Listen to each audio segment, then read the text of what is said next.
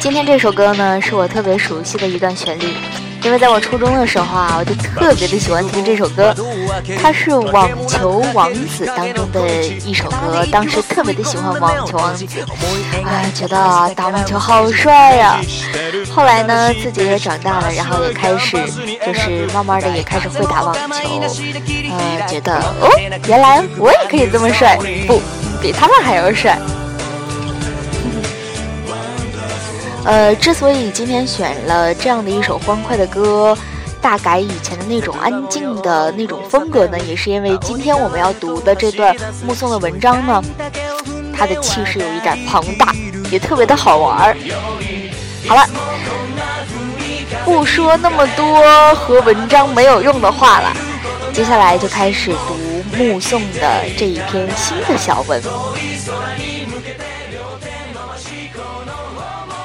二零一六年三月十号，目送黑帮。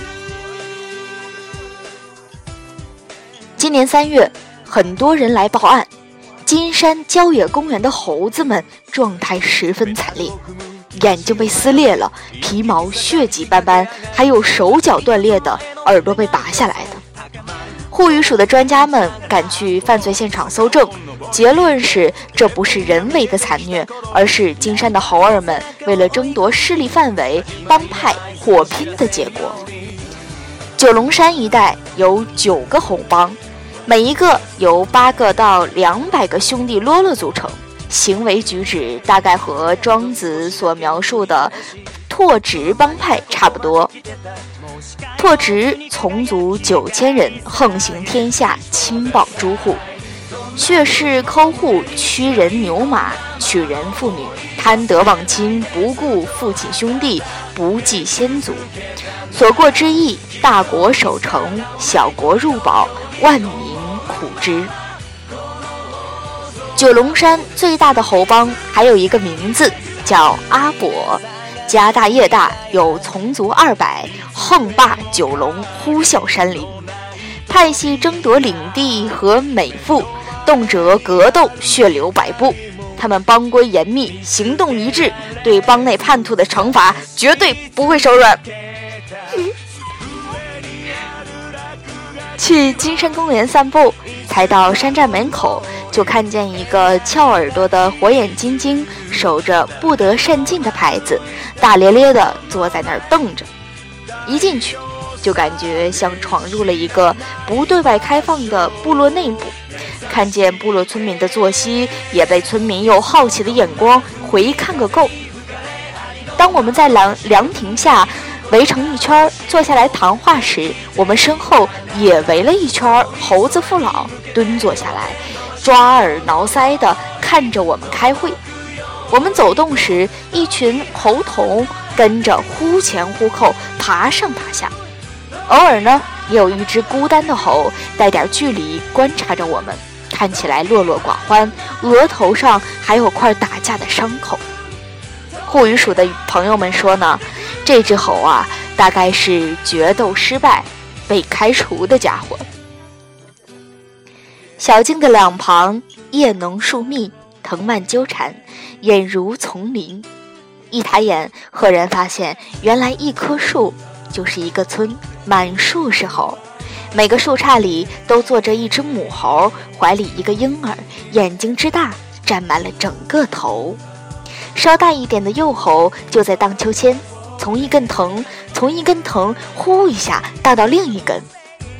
部落长老们身材硕长，神情严肃，坐在树根上盯着你看，一派深藏不露，就差手里拿根烟管，否则真让你以为是村里的爷爷们。坐在老庙前的大榕树下面，他们之间呢也有族群差异。